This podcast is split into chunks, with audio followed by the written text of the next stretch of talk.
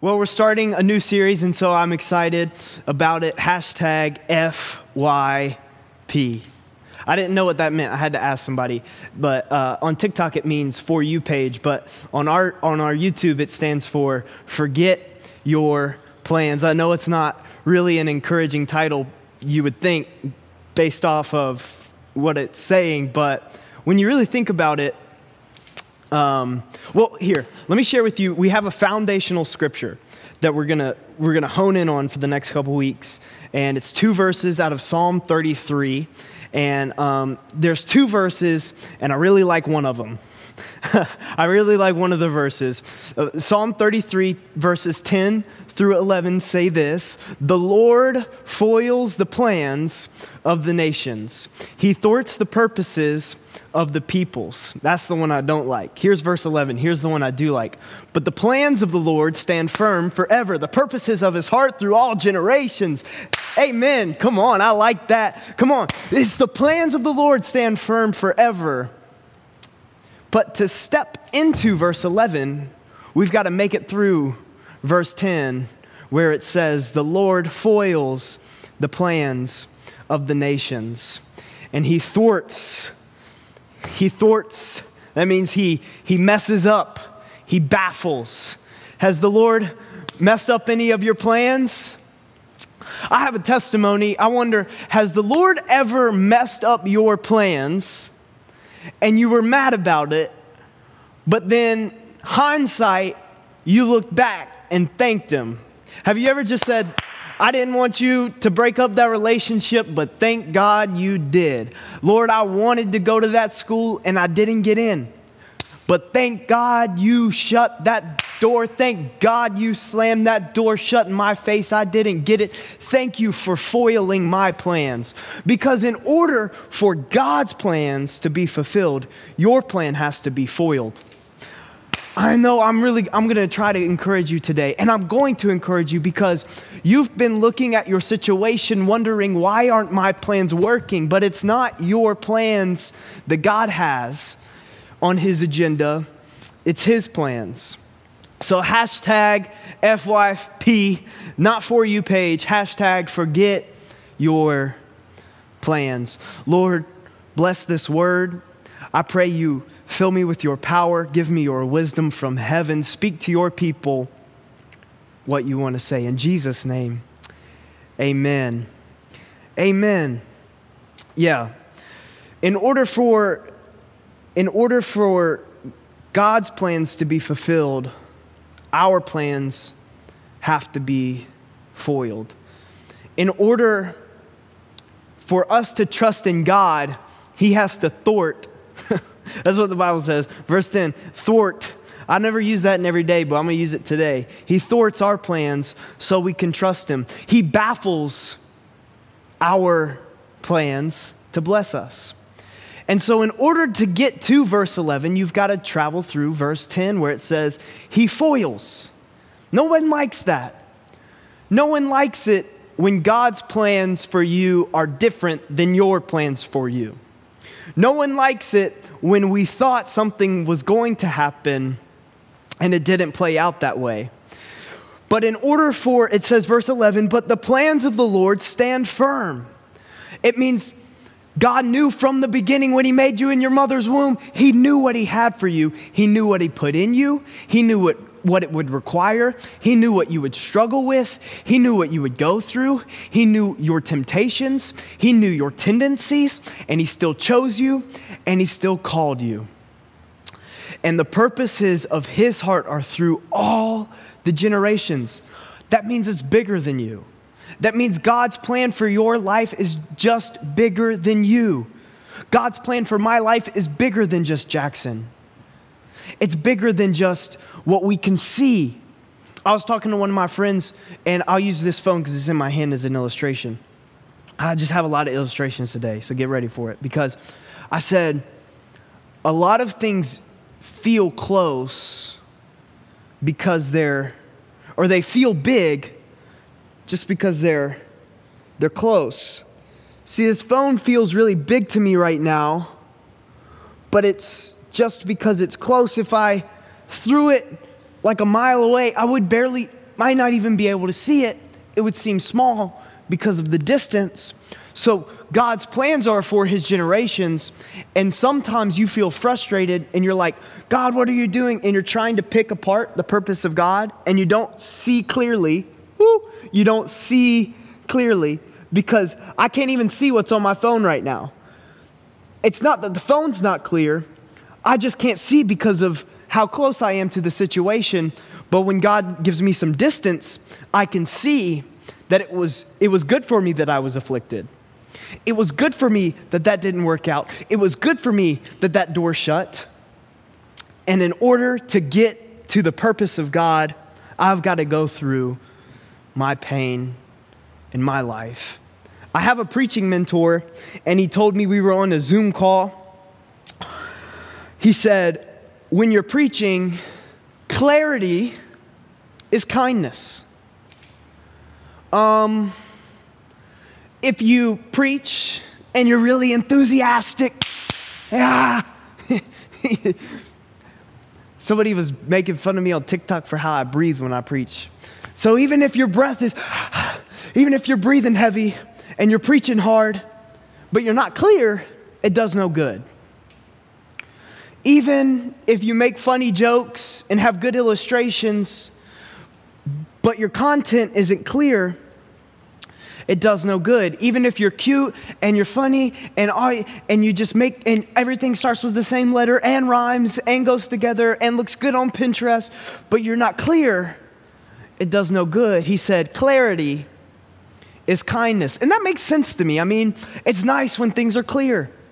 It's why when I walk in a room that I've been in a 100,000 times, but the lights are out, I've got to walk with my hands like this, and I've got to, I've got to like like feel around, even though I've been there before, I've got to feel around because the lights are off and things aren't clear. But if the lights are on, I could just I could just come up in the room like, hey, let's go. And I can just step on in it. Because I can see and it's clear and it's easy to have confidence when there's clarity. But what do you do when you can't see what God is doing? What do you do when God's plan for your life is not clear and he didn't have the same mentor as me to tell him that clarity is kindness. I wish God would get the memo. God, just make it clear. Have you never prayed that? God, just, you know, show me what to do. If you just show me what to do, I'll do it. Just show me. God, I can't see. I can't see. But often, God removes your certainty he removes your clarity because God's purpose is not to give you clarity in your situation, but confidence in Him. In Acts 9, there's a story of a guy you probably know as Paul. Is his name's his name's Paul. That's what we call him. You, you, you've, if you've grown up in church, you definitely know him. But he's, before he was Paul, he was Saul, okay? So it's the same guy.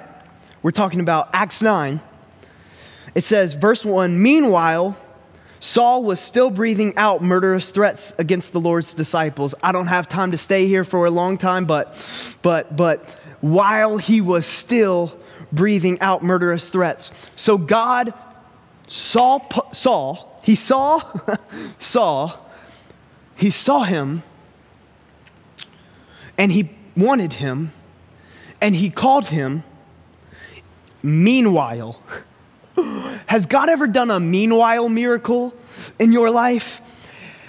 I'm talking about meanwhile you were still addicted. Meanwhile, you were still in that situation you knew you shouldn't have been in from the, from the get. Meanwhile, you were still, so it says, meanwhile, Saul was still breathing out murderous threats against the Lord's disciples. And he went to the high priest and asked for letters from the in Damascus because Saul was persecuting the church. The way is what we call, the way is what Christianity was before it was called Christianity, it was called the way. So, so, so he went and got letters from the synagogue, from the religious leaders um, in Damascus so that if he found any who belonged to the way, this is in verse 2, whether men or women, he might take them as prisoners to Jerusalem. Now, Damascus was a city about 130, 140 miles outside of Jerusalem. And so he said he might take them as prisoners to Jerusalem. And as he neared Damascus on his journey, suddenly a light from heaven flashed around him, and he fell to the ground, and he heard a voice saying, Saul, Saul, why do you persecute me? So, verse 4, he fell to the ground. I gotta just tell you this because it's gonna make sense later. He fell out of fear. A voice, a l- bright, just ah, and then a loud voice came to him. He fell. Some scholars believe he was on horseback. We don't know for sure. So, whether he was walking and he fell or whether he was on a horse and actually fell off his horse, we don't know. But, but, but he fell out of fear. Saul, Saul, why do you persecute me? And then, verse 5 Saul replies to God or to the voice with, Who are you, Lord? Saul asked. Um, real quick, the Jewish culture, the rabbis, the religious people of the day believed that the voice, the audible voice of God, did no longer spoke after Malachi, which is an Old Testament prophecy written hundreds of years prior to this event that we're talking about currently. So, they did they no longer believed you could hear the voice of God. So even Saul hearing an audible voice would have been God breaking outside of what Saul thought was possible. Reason I tell you that is because you don't think God can do a certain thing in your life and he can do it. And what I know about myself and what I know about others and what I know about you is that we like to put God in a box because it's comfortable. It's comfortable to try to fit God in some box so we can just say God does this and he doesn't do that. God functions in this way, but he, he doesn't function in, in that way. So even the voice of God, because the Jewish people believed you could no longer hear the voice of God, they thought you could hear what they might call an echo. Um, they called it the daughter of the voice, which meant you could hear a voice, but not the voice. But God was ready to break outside of Saul's religious box. And God, when He shows up in your life, is not going to fit in some little perfect box. God works through the mess through the things you think He can't work through, through the things you don't understand, through the things you give up hope on, God can show up in that. And God will break outside of your little cute religious box where Jesus just is a certain way, but He's not another way. And Saul had an experience with God that left him knowing. That's why he said, verse 5, Who are you? Because when you really encounter God, when you really need God, when God really shows up, you do not walk away with clarity. Whoever thought that you need to pray and get a vision for your life and, and get clarity, I'm going to show you today that a lot of times you walk away from an experience with God more confused. Saul was on the way, he was on mission. He was on the way to carry out what he thought God wanted him to do. And he was walking in confidence. He was walking in clarity. I'm going to persecute the church. I'm going to find men or women who are a part of the way. I'm on the way to do that. He was on the way, and God stopped him. And his encounter with God causes him to question everything he knew about God. Who are you? Lord Saul asked. I am Jesus, whom, whom you are persecuting. He replied, Now Jesus says, Get up, now get up and go into the city, and you will be told what you must do. Acts 22:10 tells, tells the same story. Um, Paul actually asks the question, What shall I do, Lord? I asked, Get up, the Lord said, and go into Damascus. There you will be told all that you have been assigned to do. So, God said, Go. Get up and go. Get up and go. And then when you get there, I have an assignment. Because the next assignment is always on the backside of today's obedience. Oh, because you're asking God, 2021, God, give me your plan, you know, let my plan come through, let my purpose happen. But God said, obedient today. You'll get your assignment tomorrow. Be obedient today. Be present today. Show up today. Be there today. And when you get there, I will give you your next assignment. The men traveling with Saul stood there speechless. They heard the sound, but they did not see anyone. Saul got up from the ground, but when he opened his eyes, he could see nothing. Okay, so Saul walks away from an encounter with God blind. Because we think we're going to come to church or we're going to pray a prayer, or we're going to click onto a YouTube sermon and we're going to walk away with clarity and vision for our life. Saul walked away from God blind. It says he could see nothing. Have you ever felt like you were praying and you could see nothing? God, what do you want me to do? God, where do you want me to go? God, where, where should I move? What school should I go to? Who should I date? Who should I marry? I see nothing. It says he could see. So, so they led him, the men who were with him, they led him by the hand.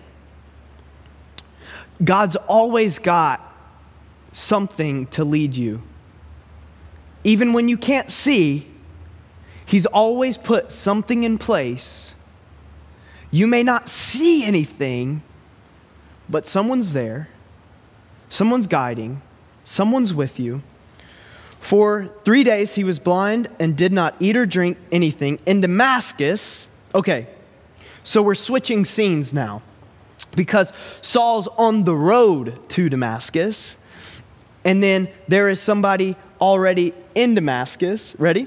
So we're switching transition. We're checking on a nanny cam we're switching scenes. And now we're going to go look. It says, verse 10 In Damascus, there was a disciple named Ananias. And the Lord called to him in a vision, Ananias. Yes, Lord, he answered. I like that. I just like, I like that. How God, I think the reason God chose Ananias was because Ananias was consistent. Ananias said yes before he even knew the question. The ESV says, Here I am, Lord. So Ananias said yes before he even knew where he was going. Ananias said, I'm here for it, Lord, before he even knew what God was going to ask him to do. That is trust. Abraham Go to the land I will show you. That's what God said to the father of the faith. He said, Go to the land, not that I will direct you to, not that I have shown you in a dream or in a vision. Go to the land I will show you. What does that mean? As you go, I will show. All right, let me back up so I can show it to you.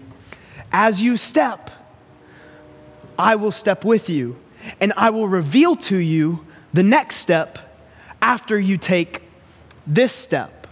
Go to the land I will show you. That's why the Bible says that the Lord is a lamp unto our feet, because He's showing me step by step. He's showing me step by step. Give us this day our daily bread. He's given you enough for today. Don't try to eat tomorrow's bread. Some of you are stressed about tomorrow, but God is saying, Today, I will guide you. I am with you today. You've got enough money for today. You've got enough energy for today. You've got enough perspective for today. You've got enough knowledge for today, and I am with you step by step. I am a lamp unto your feet. I am not a headlight 15 miles down the road, but I am a lamp unto your feet. And I will never leave you or forsake you, and I will show you the next step. Yes, Lord. Here I am, Lord. I just like it because Ananias is consistent. I think that's why God chose him. I think God likes it when we're consistent.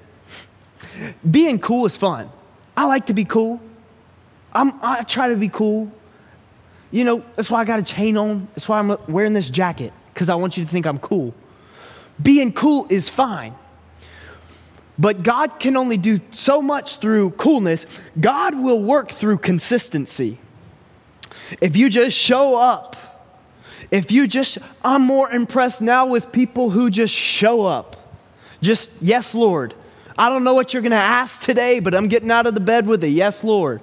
I don't know what opportunities are going to be presented to me today, but yes, here I am. And the opportunity that Ananias would get would follow the obedience that he displayed. Yes, Lord, he answered. I just like it. All right the Lord told him, Go to the house of Judas on Straight Street and ask for a man from Tarsus named Saul, for he is praying. In a vision, he has seen a man named Ananias come and place his hands on him to restore his sight. So remember, Saul's over here blind, and Ananias is over here getting the download from God. And, and so the Lord said, Ananias answered, Lord and I is, oh, okay, okay, let's back up. So the Lord told Saul, get up and go. And then the Lord told Ananias, go to the house of Judas. So God's given two people instructions to show up at the same place, and neither of them really know what's happening. Neither of them really know. When God speaks to you to go, it's not so that you know what's there on the other side. You've got to walk in uncertainty. You've got to walk in unclarity. You've got to walk in, I don't know exactly how this is going to turn out. I'm uncertain in the situation, but I am confident in God, okay? So, Saul is on the way, seeing nothing, but walking to something. Saul, who will later be called Paul, who brought the Gentiles the gospel and ended up being the most influential person in Christian, Christian history other than Jesus, who wrote 13 books of our New Testament. And it started in the dark. So God says to Ananias, Go. He says to Saul, Go. Here's Ananias' response. It's funny to me. Verse 13 Lord, Ananias answered, I have heard many reports about this man and all the harm he has done to your holy people in Jerusalem. Let me translate. Lord, what? Do you know who we're dealing with here? Look, I said yes. I'm here for it. But have you ever wanted to say, God, um, excuse me one second. You want me to do what? Do what? I'm trying to get as country as I can right now. Do what? In, in my mind, Ananias is a hillbilly. You want me to do what, Lord? okay, okay. Lord, Ananias answered, I've heard many reports about this man and all the harm he has done to your holy people in Jerusalem, and he has come. He has come here with authority from the chief priest to arrest all who call on your name. He's come here to persecute me. But the Lord said to Ananias, Go. He said, I hear your excuse, but my answer hasn't changed. Go. This man is my chosen instrument. Woo! This man, meanwhile, Saul was still breathing murderous threats. Woo! Go. This man is my chosen. I chose him even in a sin. God chose you even though you don't feel like you're chosen. This man is my chosen instrument. The Greek word for instrument is sukos, it means possession. God said, This man is my chosen possession. I've called him, I want him, he's mine. I don't. I'm not saying he's perfect. I'm not saying he's made all the best decisions up to this point. I'm not saying he doesn't struggle. I'm not saying he doesn't go places he shouldn't go. I'm not saying he doesn't do things he shouldn't do, but this man is my chosen instrument. He's my chosen possession. Your God's chosen possession. I'm talking fast because my timer's running down. This man is my chosen instrument. He's my possession to proclaim my name to the Gentiles and the kings and the people of Israel, and I don't like this verse either. I will show him how much he must suffer for my name. Okay. So we've got two men who are called. God said to both, go. So Saul is on the road to persecute Christians, Jesus followers, and, and God shows up to him in a vision, bright light flashes. He can't see anything. He hears, go, get up and go. I'm the Lord Jesus, get up and go. God said go. Listen to me. God said go. And then he got up. And it says, he could not see anything. Don't worry, I know this isn't how you're supposed to wear it, but this is how I saw it in my mind. So God said, Go. the Lord must foil your plans. Saul had another agenda when he was on the way to Damascus. God said, Go. I'm, scared because I can't see. I'm scared. I feel fear because I can't see. I don't know what's next, so I'm afraid. And God said, Go, but I can't see. And God's calling me, but I don't know where to step and I don't know what's around me. I don't know what's beside me. God called me. God said, Go, but I can't see. And so God's saying to a blind man, Go. And then God's saying, Meanwhile, to Ananias, he's saying, Get up and go. And Ananias is afraid because he knows that this guy he's going to lay hands on is a Christian killer, is a Christian persecutor, and he's supposed to go touch a killer. So God's saying, Go to one man who's afraid, while he's saying, Go to another man who's blind. They're one's confused, they're both afraid, and they're both called. You're afraid? You're confused, but you're still called. You don't know what's next, but you're still called. You don't know how this is going to work out, but God's still calling you. Seeing nothing, walking to something. That's my timer letting me know I've gone too long, but I've just got to tell you for one more minute that God's still calling. God's still chosen you.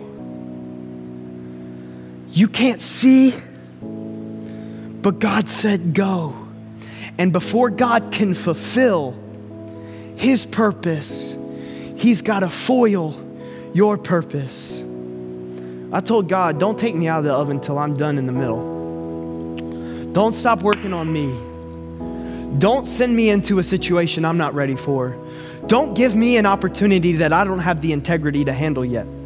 Because before God could give Saul his purpose, which was incredibly significant, which would lead to thousands and centuries later, millions of people hearing the gospel, all because of this man named Paul.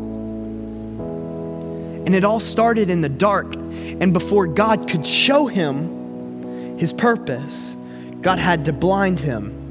And some of us watching this, here, if you made it this far in the video, if you're still watching right now, you get the real title Blind Date. Because you've got a date with destiny, but it's not going to come just because you can see it. It's not going to come just because you can, you can point to it. It's not going to come because of your ability to see it. It's going to come from your confidence in Him. Your confidence in Him.